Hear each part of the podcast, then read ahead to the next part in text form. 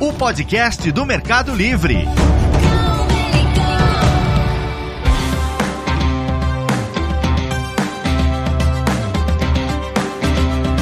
Olá, que tal? Sejam muito bem-vindos ao nosso Melicast. Esse é um espaço para discutirmos temas relacionados ao e-commerce, tecnologia, segurança, logística, pagamentos e muito mais. Eu sou o Dani Ambrosio, faço parte da equipe de engenharia e produto do Mercado Livre e estarei apresentando mais um episódio da nossa primeira temporada. Hoje vamos falar sobre tecnologia, desenvolvimento, infraestrutura de sistemas e tudo mais relacionado a esse mundo. Para isso, estamos aqui hoje com três pessoas que trabalham na nossa plataforma desenvolvida dentro de casa, que tem tem o carinhoso apelido de Fury. E eles vão nos contar um pouco sobre como o Meli evoluiu de um monolito criado por poucas pessoas até a estrutura atual que temos hoje, que suporta aproximadamente 5 mil desenvolvedores e que tem números fantásticos, superlativos, que nós vamos comentar alguns deles aqui hoje. Então a gente vai partir para alguns detalhes mais técnicos e falar um pouco de como que é o dia a dia de desenvolvimento de software dentro do Mercado Livre. Antes de mais nada, estamos aqui com pessoas do nosso time do Fury e queria que vocês contassem um pouquinho, se apresentando, né, contando o nome de vocês e o que, que vocês fazem dentro do Meli. Eu sou Juliano, eu sou manager do time de Fury aqui no, no Meli e trabalho com TI desde 98. Comecei com Linux e Java quando tudo era mato, não tínhamos nenhum Struts ainda, então brincávamos muito com servlets na unha mesmo. Eu sou o Diego, comecei a trabalhar em TI lá em 98. Na época eu utilizava C++ e Java.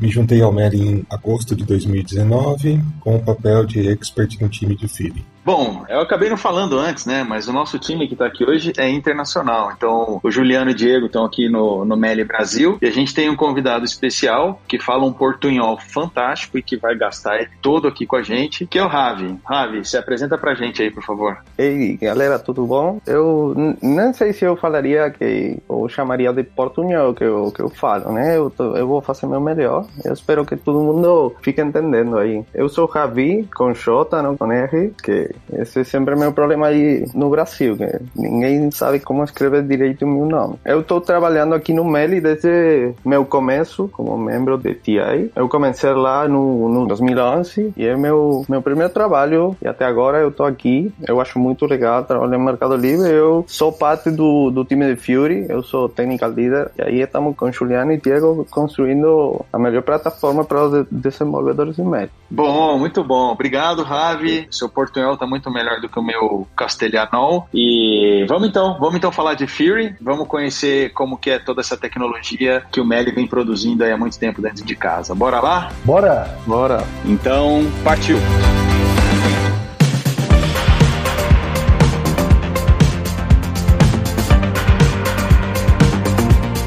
O Juliano comentou aí que ele começou a trabalhar com tecnologia quando tudo ainda era mato, né? E a gente tem até um, um outro episódio do Melicast que é quando a gente fala com o Stélio Toda, nosso COO, fundador, né? Um dos fundadores do Meli, que a gente fez justamente essa retrospectiva de como era o mundo lá em 1999, o que, que acontecia no mundo nessa época. É até legal quem tiver ouvindo esse episódio aqui, se ainda não ouviu aquele, voltar lá e conhecer um pouco do Meli, das suas histórias ali, do ponto de vista de negócio né? E aqui nós vamos conhecer um pouco da história do Meli do ponto de vista de tecnologia, né? Então eu comentei ali bem brevemente na introdução que tudo começou ali como um monolito e obviamente em 1999 era assim, né? O Stelly tem até uma entrevista que ele comenta que ele fala que era a melhor versão de Spaghetti Co que você já viu na vida. E Juliano, como você comentou que tudo era mato, vamos contar um pouquinho de como era esse mato aí pra galera. Exatamente. A primeira versão do Marketplace foi, como você disse, criada lá em 99, né? Era uma aplicação tradicional em três camadas, o famoso Melijar, chegou a ter 110 megas, cara. E naquela época era o que se tinha mesmo, né? Ele tinha um, um banco de dados só e atendia uma unidade de negócio que era nosso marketplace. E chegamos a ter 100 pessoas em TI mexendo nesse mesmo monolito, certo? Então isso trazia uma alta complexidade, não só para o desenvolvimento, mas quanto à configuração do ambiente. Se bem que hoje em dia é muito fácil falar mal de monolito, né? Hoje em dia todo mundo falando de microserviços, enfim, mas mas é, uma das coisas que ele nos trazia era uma baixíssima flexibilidade, né? Porque tudo era muito acoplado. Uma pequena alteração que um dev fazia lá poderia derrubar o marketplace inteiro, mesmo que fosse uma, uma alteração mínima. Então, qualquer coisa que algum dev fizesse, tudo teria que ter, ser muito bem retestado, certo? Então, assim, o, o time to market era altíssimo. E tanto que, assim, os deploys eram, eram agendados semanalmente. Não era algo dinâmico como a gente tem hoje. Então, assim, a gente tem um cenário bem, bem típico, que era, por exemplo, o desenvolvedor criou uma funcionalidade nova, foi lá, testou, bonitinho, fez o deploy, só que durante o deploy subiu uma outra funcionalidade de um outro desenvolvedor, certo? E aí essa outra funcionalidade quebrou o marketplace. Então tudo sofria o, rollback. Então isso era, era entristecedor. E assim, o deploy não é como a gente conhece hoje, muito fácil, né? Era muito comum que, que os devs chegassem às três da manhã para fazer o deploy e aí varassem à noite, né? Ficar até mais de meio-dia do, do outro dia, subindo, testando, e aí a gente volta para a história que eu contei agora. Uma funcionalidade quebrou, era um rollback geral. Então era bem, bem pânico, né? E o Meli vinha crescendo cada vez mais, né? Então, pô, se a gente precisava escalar a aplicação, você precisava escalar um todo, certo? E isso foi gerando um efeito bola de neve, no qual era impossível inovar, impossível crescer cada vez mais, e o Meli crescendo, né? Então, assim, alguma coisa precisava ser feita. O TI precisava mudar, evoluir. É, ô Juliano, só para ver se eu entendi aqui mesmo, né? quando você disse o Meli.jar, era o Meli.jar mesmo, aquele único arquivo Java compactado e que toda a aplicação do Mercado Livre estava ali dentro com 110 megas. É isso mesmo que eu entendi? Exatamente. E aí imagina, 100 devs mexendo num único arquivo.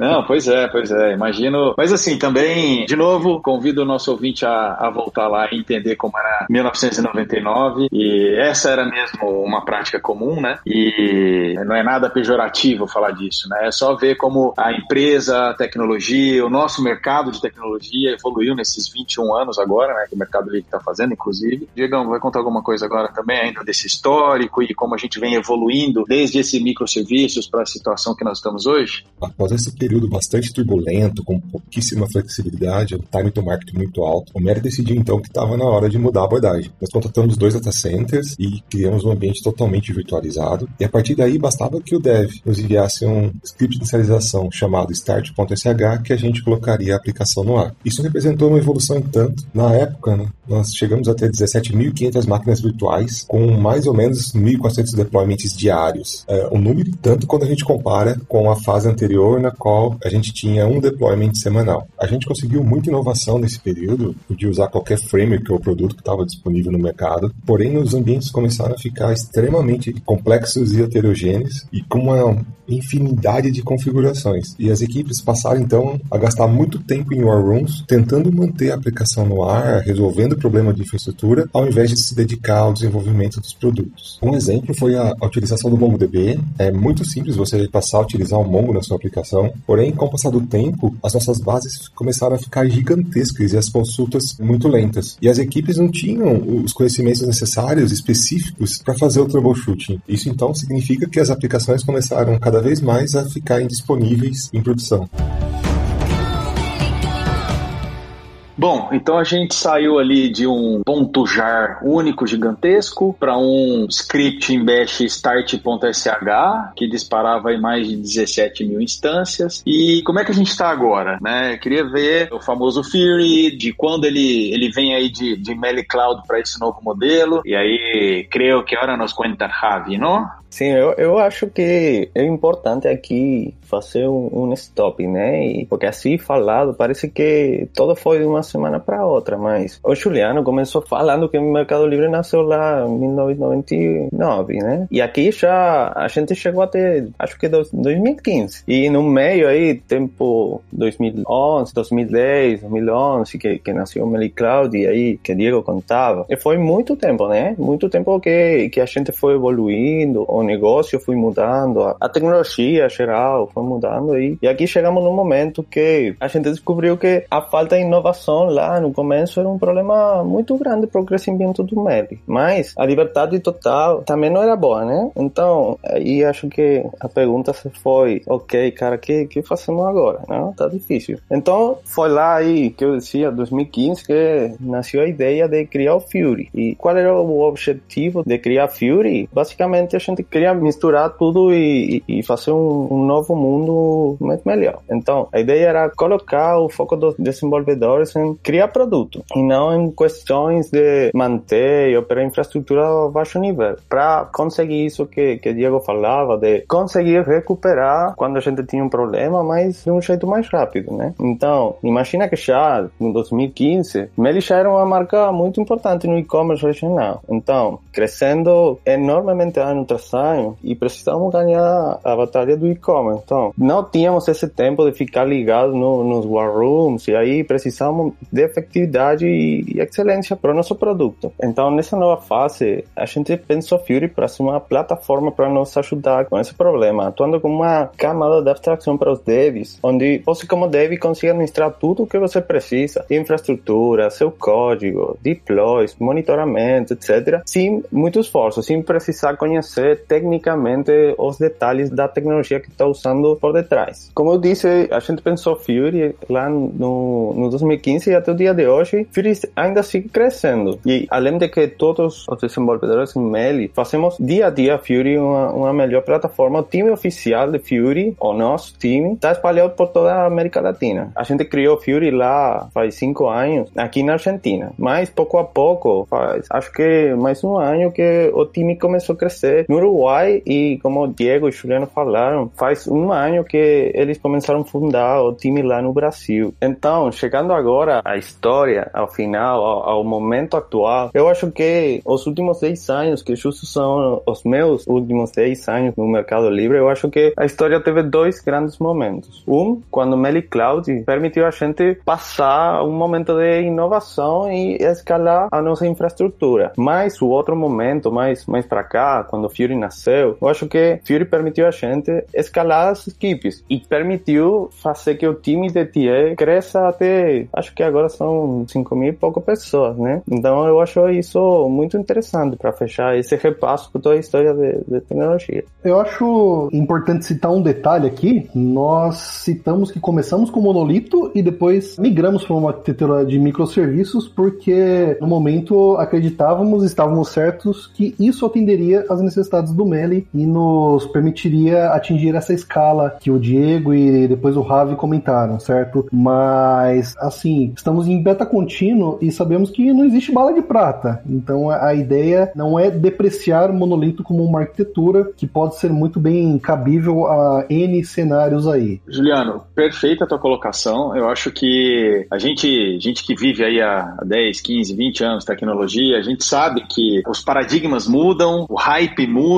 e aquilo que vai servir como solução no momento, passa-se alguns anos, não é mais a melhor solução, né? E realmente tem aí muita tecnologia embarcada dentro do Mercado Livre. E o que eu achei mais bacana do que vocês três falaram, porque é, vocês três tocaram nesse tema, que é a gente estava naquele momento buscando o que era melhor para o negócio, né? Nunca foi a tecnologia pela tecnologia, né? Ou a gente foi para microserviços porque era modinha. Não, a gente foi para microserviços porque era o paradigma arquitetural que encaixava para dar agilidade para o negócio. E como você bem disse, vem outras, outras virão, né? Então, a gente até vai falar disso mais pro final do podcast aí, pra gente falar um pouco aí de futuro, o que, que vocês estão planejando para a evolução da plataforma, né, pro Fury. Mas agora, eu acho que a gente entendeu muito bem é, um pouco do histórico, até um pouco da motivação de como o Fury surgiu e como ele foi se desenvolvendo e crescendo, mas acho que ainda não está claro para quem está ouvindo a gente o que é o Fury, quais os benefícios que ele traz. A gente comentou que ele, ele aporta muito valor para os desenvolvedores, né? Conta um pouquinho disso pra gente, né? O que, que ele traz realmente no dia a dia? O Fury, a resposta corta é um Platform as a Service, né? É algo assim como Heroku, para quem tem usado Heroku na sua vida, que basicamente permite que o dia a dia no, no Meli seja bem simples em relação à administração dos aplicativos, né? Então, resumindo, o Fury é quem cria o aplicativo, o repositório em GitHub, o pipeline de CI/CD, os componentes de rede, a infraestrutura que os aplicativos vão precisar para estar no ar, o dashboard de monitoramento, dashboard de logs e muita coisa mais que seguro agora não estou lembrando, mas o Fury quem ajuda nessa administração toda dos aplicativos. Então, para visualizar um pouquinho mais, porque eu digo que Fury traz essa simplicidade, eu vou contar como poderia ser um, um exemplo do dia a dia interactuando com Fury. Então, se você precisar criar um aplicativo novo, aí vá para o Fury, que Fury tem sua, sua interface web, né? Aí faça dois cliques e pronto, já tem um repositório Git criado, onde você vai colocar o código que você quer levar para produção. Então, só precisa descarregar o, o repositório, criar o código e fazer o push, né? Tá, já tá pronto, já tem seu codiguinho aí no GitHub. Aí tem o nosso framework de CI/CD que a gente chama de Release Process, tá? É, é o nome mais fancy que a gente escolheu. Então, ele dá uma grande ajuda para fazer um controle focado na qualidade do código que a gente está criando e permite a geração automática de bits. Para quê? Para diminuir o tempo que você tem desde que você faz o código até que chega à produção. Então, você vê que foi no Fury, fez dois cliques, já tem um repositório, colocou código e tem controle de qualidade no, no momento certo. Agora, tem o build também, porque já gerou a, o build automático. Então, só precisa fazer o deploy. Então, aí vai no Fury de novo, tem sua interface web. E aí pode, você pode escolher como desenvolvedor qual é o tipo de deploy que você quer fazer. Então, tem várias opções. Tem Blue Green Deployment, Canary Deployment, pode fazer um All-in Deployment. Então, é só escolher qual você quer e pronto, já tem seu aplicativo no ar. Já está pronto, recebendo tráfego. Você vê como o time to market é muito, muito curto aí. Então, monitoramento também. Eu falei que Fury criava o dashboard de monitoramento. Então, isso é muito importante para a gente. Por quê? Porque você vai, faz um deploy e fica tranquilo que você pode ficar olhando se algo aconteceu durante o seu deploy, depois do seu deploy. E mesmo se você finaliza o deploy e diz, ah, já está tudo certo, eu acabei. Você fica tranquilo, você vai embora, que se algo aconteceu, o fone vai tocar e aí você vai ter esse momento de reparar o, eh, o problema, né? Então, assim como eu contei, eu acho que, que dá para perceber que a gente tenta que o fluxo seja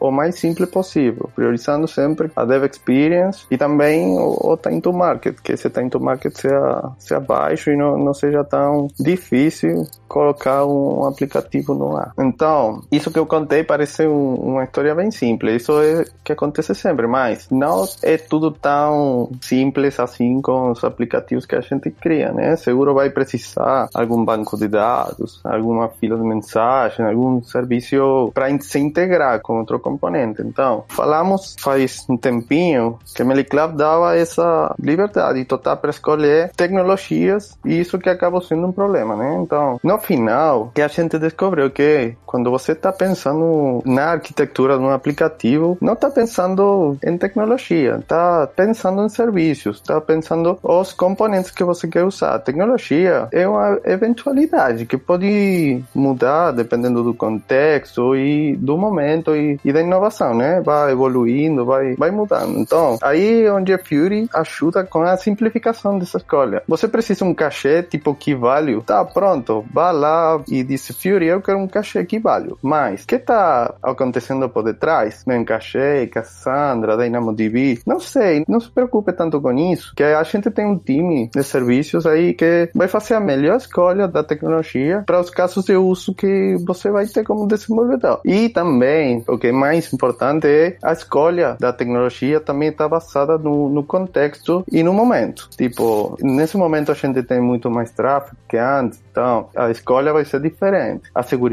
a regulação, etc. E por isso que é muito importante pensar em serviços e que um time faça essa, essa governança do serviço para fazer a melhor escolha sim, sem mudar os aplicativos o tempo todo. Uma outra grande vantagem dessa plataforma é a abstração dos provedores cloud. Isso permite que a gente utilize o melhor de cada um deles, seja relacionado à qualidade do serviço, à disponibilidade ou mesmo ao custo. Além disso, os devs não precisam fazer nenhuma alteração nas aplicações para que a gente consiga evoluir os serviços. Por exemplo, hoje nós temos um serviço de mensageria chamado BigQ, que é implementado utilizando o Apache Pulsar. No entanto, a gente está migrando agora para o Google PubSub sem que os devs precisem fazer nenhuma alteração nas aplicações. Um outro ponto muito interessante é que a gente não precisa usar um único provedor de cloud ao mesmo tempo. Por que não fazer o failover para um outro provedor em caso de falha ou indisponibilidade? E isso de uma forma totalmente transparente para as aplicações. E também tem a questão de governança, né? O Fury tem toda uma questão aí que permite que os admins, gestores, etc., possam agrupar seu apps por projetos e equipes, iniciativas, etc., e assim terem visões granulares sobre desempenho, uh, desempenho no sentido se um projeto foi bem executado ou não, permissionamento, cobertura de testes, então permitindo que facilmente, através de dashboards aí, um gestor, um admin possa identificar oportunidades de melhora em diferentes aspectos aí. O Fury também faz um gerenciamento de custos muito, muito interessante através de dashboards. Por exemplo, você consegue entrar na sua app e ver quanto a sua app está custando, uh, gastando com banco, gastando com cash e assim por diante. É para quem já trabalhou com as planilhas aí do AWS, GCP, para tentar identificar e fazer previsão de custos aí, sabe o quão doloroso é isso. E hoje o Fury ele cria alguns reports que para principalmente para os gestores uh, são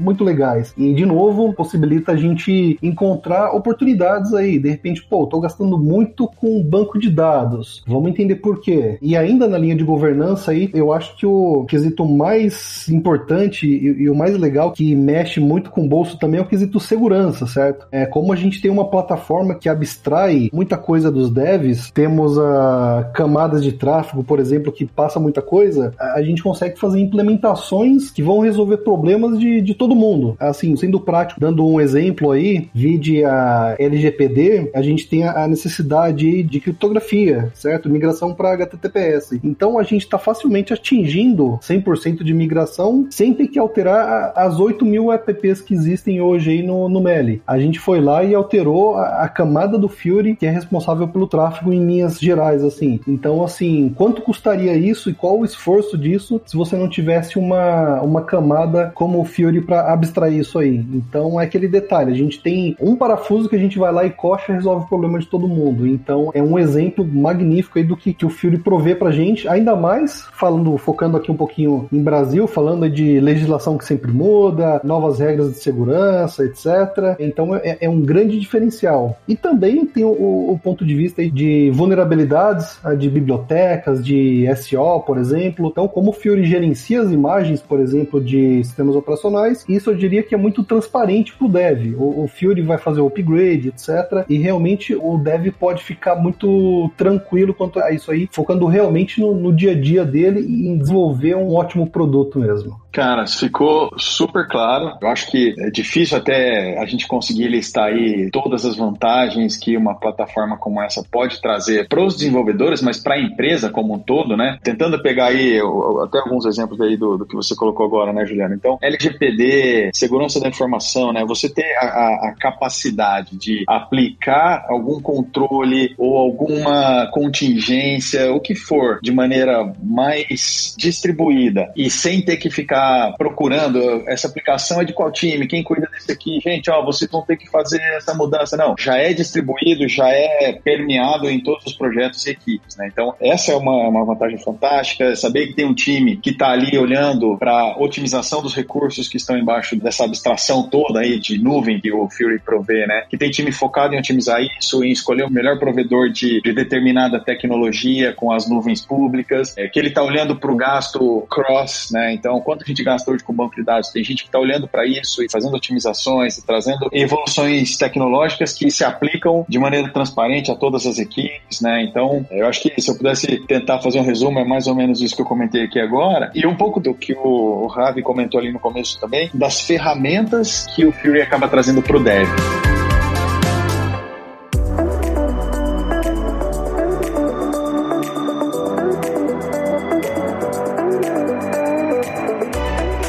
Acaba sobrando para os outros devs do Meli, né? Porque a gente está falando aqui do que o time do Fury vem desenvolvendo e oferecendo para outras equipes de tecnologia do Mercado Livre usar, que não são poucas, né? Temos aí mais ou menos uns outros 4 mil desenvolvedores aí que estão usando essa plataforma. Entre muitas aspas, o que, que sobra para eles, né? Porque provavelmente quem está ouvindo aqui fala, cara, o que, que eu então como dev vou fazer se tem os caras fazendo esse Fury aí, né? Como que é essa relação aí com os desenvolvedores dos outros times, né? Se, se é que podemos chamar assim, apesar de ser todo mundo Meli, né? Eu conto o que, o que eu acho interessante, porque o que a gente contou é o, o desafio da, da administração da infraestrutura e, e, todo esse negócio, mas além disso tem um monte, um monte de, de desafio pensando em como criar um excelente produto, como fazer que Meli seja um, um excelente produto. Eu acho que Fury é excelente porque permite ao desenvolvedor focar realmente no que importa, né? Em criar esse fluxo de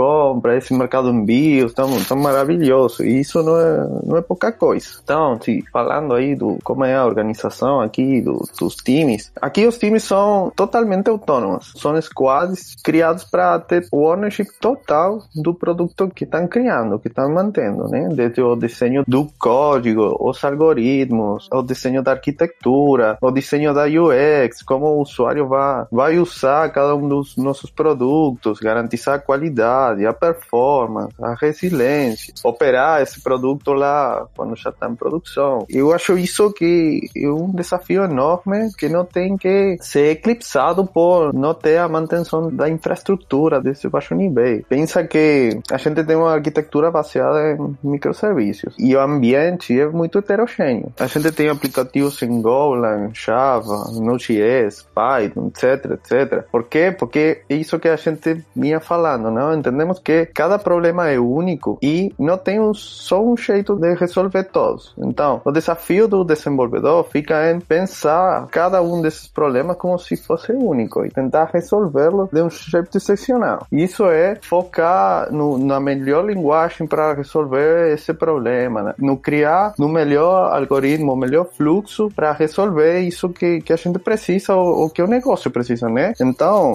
tudo isso que a gente logrou, todo o que o livre cresceu, foi, eu acho, graças aos desenvolvedores, né? Que assumiram esse, esse desafio tão grande. Um dos grandes diferenciais do Meli hoje é a escala. Pela nossa camada de tráfego, passam mais de 150 milhões de requisições por minuto. A gente tem mais de 50 mil instâncias em execução e mais de 8 mil aplicações. E como o Fury permite que as aplicações sejam criadas em minutos, esse número está crescendo a cada dia. E essa escala muda tudo. A gente tem que pensar desde o início em como desenvolver essa aplicação para que ela suporte um volume tão alto de transação. Além disso, a gente tem que pensar também na eficiência. É um volume muito alto de transação que pode gerar um custo muito elevado. Então, como tornar essa aplicação o mais eficiente possível? Um outro ponto muito importante é a resiliência. O que acontece quando um provedor ou um serviço se torna indisponível? Lembro de um exemplo, quando eu estava fazendo meu onboarding, eu estava numa mesa com algumas pessoas e de repente os celulares começaram a apitar. Uma delas abriu um dashboard e nesse dash deu para ver que tinha um microserviço apresentando problema. Era exatamente um microserviço que fazia acesso a um provedor de pagamento lá da Argentina. Pelo dash deu para ver que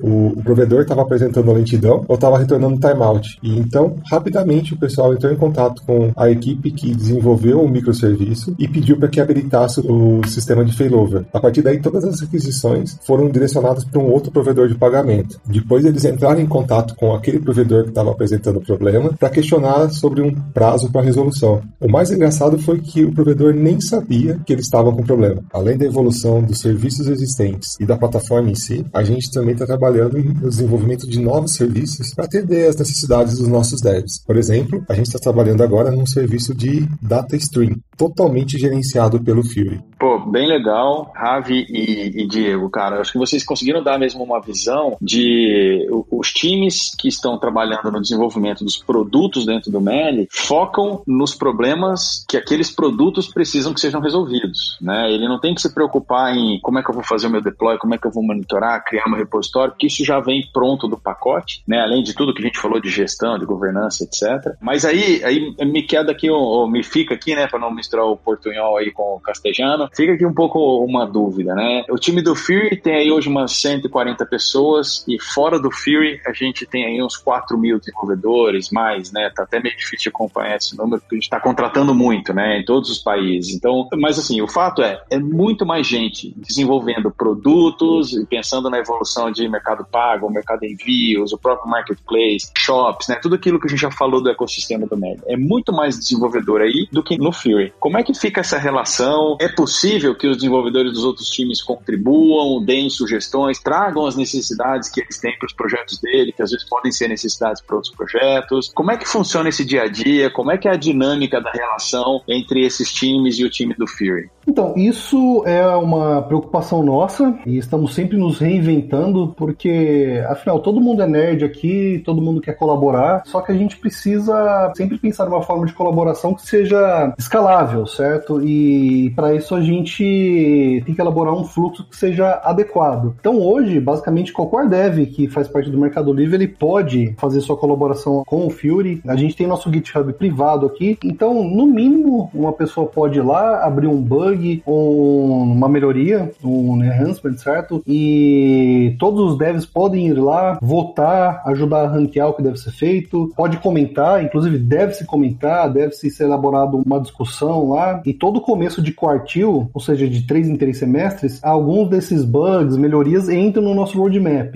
Então, assim, todo mundo acaba colaborando dessa forma. Uma outra forma de se colaborar também é realmente colocando a mão na massa. Um dev pode nos procurar, propor também uma melhoria, um bug, enfim, e baseado nisso a gente inicia uma conversação com a pessoa, a pessoa clona nosso repositório, faz um, um fork, né? Nos submete um pull request e, e dessa forma pode colaborar conosco. Então, assim, nós estamos muito abertos a isso e queremos incentivar cada vez mais, tanto que sempre que temos algum evento aqui dentro do Meli, temos um evento chamado Integration, que todo o, o time de IT costuma falar, mostrar seus avanços, etc. A gente sempre deixa pelo menos uns minutinhos para falar, olha, existe o Field colaborativo, que é como a gente chama essa iniciativa, e, pô, a gente quer feedback, quer insumo e quer gente fazendo pull request aqui, porque juntos somos mais, né? E essa iniciativa, aí eu aproveito o gancho aí para falar um pouquinho aí de cultura, que é algo que no Meli é, é realmente muito forte. Eu vejo que o Meli não, não é uma empresa de valores de parede, sabe? Você entra, tem aquele quadro com os valores bonitinho, você acha legal, só que ninguém aplica no dia a dia. Aqui, muito pelo contrário, contrário, aqui a gente reforça isso no dia a dia. Então, todo dev aqui tem voz ativa, desde o mais júnior da equipe até o mais expert numa reunião de arquitetura. Todo mundo vai discutir, todo mundo vai dar sua ideia. E também tem uma palavrinha que é muito mágica aqui no Meli, que todo mundo leva muito a sério, que é a tal de protagonismo. Todo mundo aqui é, muito responsável pela sua carreira. Aí a gente volta pro Fury com a mensagem de que qualquer um pode entrar lá, deve entrar lá e nos ajudar a construir melhor ferramenta. E eu confesso que isso ainda é um beta contínuo, a gente tem que melhorar, e é um estigma que a gente não pode aceitar de que, pô, existe o time do Fury e existe o time off Fury. Não, somos um. E esse Fury colaborativo vem para endereçar isso aí. Aí a gente mistura os dois assuntos aqui, que é o DNA, a cultura e o Technicase, o nerd de colaborar junto. Ah, muito legal, cara, muito legal, é isso mesmo. Acho que esse tema do protagonismo permeia aí todas as, as nossas instâncias, né? Não importa se é dev e de qual equipe, se não é dev e de qual unidade de negócio. Né? Acho que isso, isso é que move, às vezes, decisões como essa de tudo que a gente contou aqui do histórico do Fury, né? De sair lá do monolito para Meli Cloud e agora para essa nova arquitetura. Acho que esse é um dos pilares mais fortes que a gente tem aí. E o outro que acaba tocando no assunto que você estava falando, que é o trabalhar em equipe, né? Co-construir, né? Que a gente usa bastante essa palavra aqui dentro, de construir junto, de construir com mais mãos ao mesmo tempo, né? Então, legal fazer essa cola aí de tecnologia com DNA, né? Eu tenho feito algumas palestras falando de cultura do Meli, falando do Meli, né? Porque às vezes as pessoas têm ali o aplicativo dentro do celular, às vezes na primeira página ali, né, do celular, ou seja, o metro quadrado mais caro que existe hoje, que é essa primeira tela do celular, nosso aplicativo do Meli tá ali. Às vezes o amarelo e o azul, né, como a gente fala, do Mercado Livre e do Mercado Pago, os dois estão ali. E as pessoas às vezes não conhecem o Mercado Livre, né? E às vezes os desenvolvedores desenvolvedores que estão aí no mercado, eles conhecem menos ainda do Mercado Livre. Então eu tenho uma palestra que eu falo e eu vou, brincando e falando de números do Fury ou do próprio Meli, né? E eu queria que vocês contassem alguns, né? O Diego já comentou aí um pouco sobre alguns números, né? A gente tem hoje 150 milhões de requisições por minuto, né? Que são mais de 50 mil instâncias em execução para suportar 8 mil aplicações. Ou seja, são números gigantescos, né? Eu queria que vocês comentassem outros números para tentar passar a dimensão ou quão superlativo é tudo que o Mercado Livre faz hoje em tecnologia. Mercado Livre e Mercado Pago, né? Tudo que a gente faz hoje em tecnologia, porque provavelmente, especialmente nesse episódio aqui, vai ter muito desenvolvedor escutando a gente e eu acho que eles vão entender aí quando vocês falarem alguns desses números, né? Hoje, pela plataforma, passam mais de 150 milhões de requisições por minuto. A gente tem mais de 50 mil instâncias rodando em dois cloud providers distintos. A gente tem mais de 8 mil aplicações, mais de 3 mil deployments diários, ou seja, a gente tem quase um deployment por dia por dev. Hoje a gente gera mais de 40 gigabytes de log por minuto. São números realmente impressionantes. Cara, Diego, realmente impressionante, né? Falei de números superlativos e é isso aí, você trouxe, né? Afinal de contas, não é fácil transportar um milhão e meio de pacotes por dia, né? Como a gente está fazendo, sem ter aí robustez tecnológica para lograr, né? Para conseguir fazer tudo isso. Legal, eu acho que a gente cobriu aí bastante do histórico, como funciona o Fury, a relação com os desenvolvedores, né, o dia a dia das equipes, o tamanho do Fury. E eu queria agora, para a gente encerrar, falar um pouquinho aí de futuro. A gente falou que as arquiteturas evoluem, os paradigmas de tecnologia mudam. O que, que vocês estão imaginando trazer para a plataforma aí em breve? O que, que vem de inovação? O que, que os nossos times de desenvolvimento internos podem contar aí com o suporte do, do Fury para o futuro próximo? Bom, aqui cada um vai falar um pouquinho. Assim, nosso backlog realmente é gigantesco. Inclusive, para suportar esse backlog, estamos contratando, mas a gente já fala sobre isso, né? Mas eu gostaria de, de falar aqui sobre a implementação de serverless, também conhecido como functions. Nós estamos iniciando uma pesquisa de como a gente vai dispor isso para os desenvolvedores do Meli como um todo, certo? Também temos o, algo que a gente chama de FDA, que é o Fury Data Application Applications, que é, em linhas gerais, é uma espécie de aplicação que o Fury constrói para você, te apoia a construir, na qual você pode rodar experimentos com machine learning. Então ele cria instâncias, ele cria toda o, o instrumental para você fazer análise e dar um output, certo? Também temos aí começando a nascer pipeline. Pipeline é, vem de uma necessidade de hoje nós temos um serviço de chamado de jobs no Fury, no qual um desenvolvedor vai lá e, e, simplesmente, em linhas gerais, agenda algo para se rodar, certo? E uma coisa que muitos desenvolvedores nos pediam era a possibilidade de se encadear jobs. Ou seja, um job só vai rodar a partir do sucesso de outro job e assim por diante. E aí, baseado nesse input, a gente resolveu criar uma nova funcionalidade que é essa de pipelines. Então, aí já está um exemplo de colaboração de, de, de que, o pessoal votou, criou um issue, um enhancement para nós e nós vamos aderir e implementar, certo? Além disso que Juliano contaram sobre o nosso backlog, eu queria fazer uma aclaração, né? Porque agora parece que no, até agora o que a gente falou me deu como a sensação de parece que só estamos construindo backends ou aplicativos web, mas como mesmo o Dani falou, todo mundo aqui, a gente que está escutando e, e mesmo a gente tem no nosso celular, no nosso fone, o, o aplicativo amarelo, o aplicativo azul, né? Mercado Livre, Mercado Pago. E isso é muito importante, porque a gente também está construindo aplicativos mobile. E o, o, jeito que se construi, é, o jeito que você faz um deploy de um aplicativo mobile é totalmente diferente de como você faz num backend, né? Não tem como fazer múltiplos deploys no dia e assim outras particularidades. Então, uma parte muito importante também do nosso barco para o futuro é integrar esse, mundo mobile dentro da plataforma, dentro do Fury, né? E, e fazer que o desenvolvedor desenvolvedor móvel no Mercado Livre realmente tenha um, uma experiência, o que, que a gente fala world class.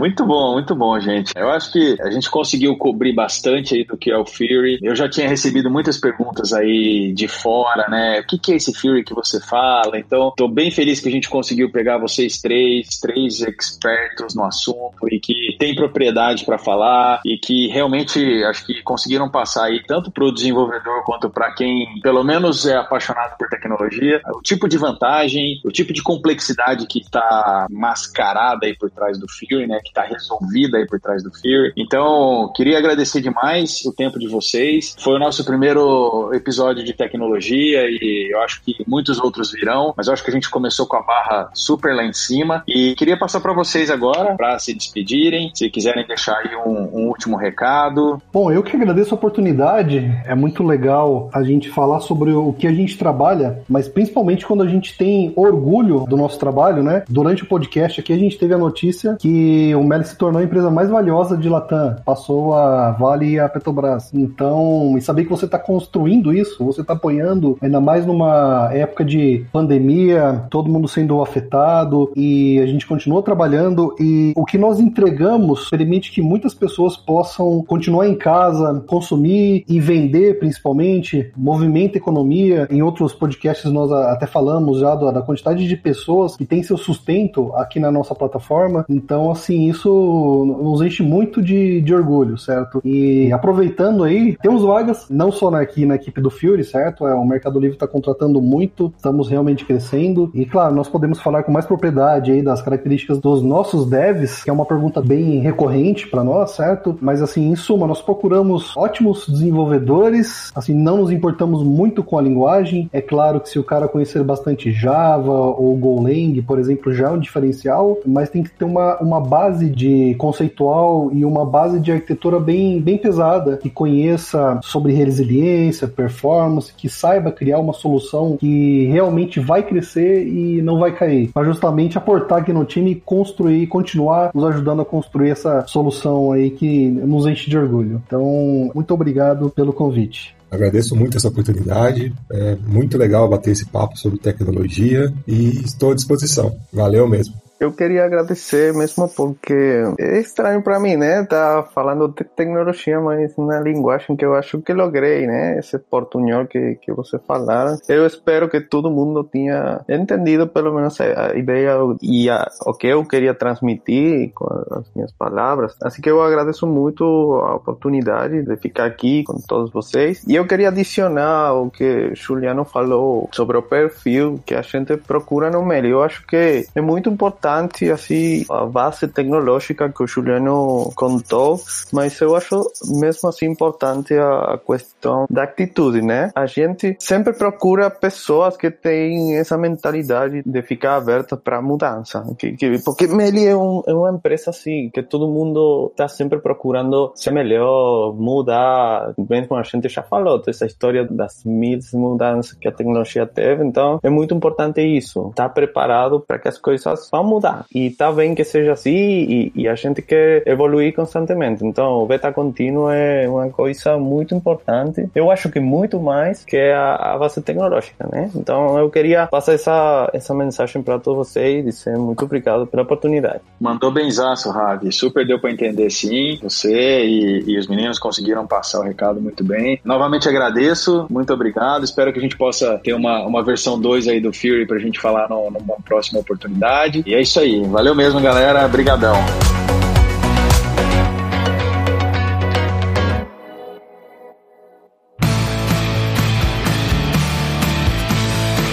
Pessoal, para encerrar, queria lembrar vocês de assinarem o nosso podcast para saber quando lançarmos novos episódios. A gente está em todas as plataformas de streaming. Dê uma olhada também na nossa página de vagas, que é jobs.mercadolibre.com com b.com. E também segue a gente no Twitter e no LinkedIn. Estamos com muitas vagas em aberto. Aproveite e entre em contato com a gente lá. Adiós, chicos!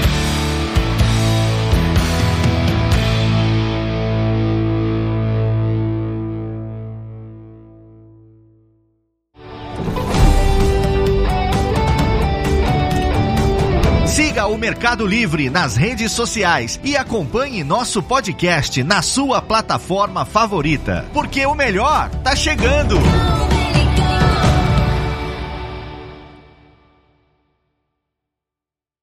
Este podcast foi editado por Radiofobia, podcast e multimídia.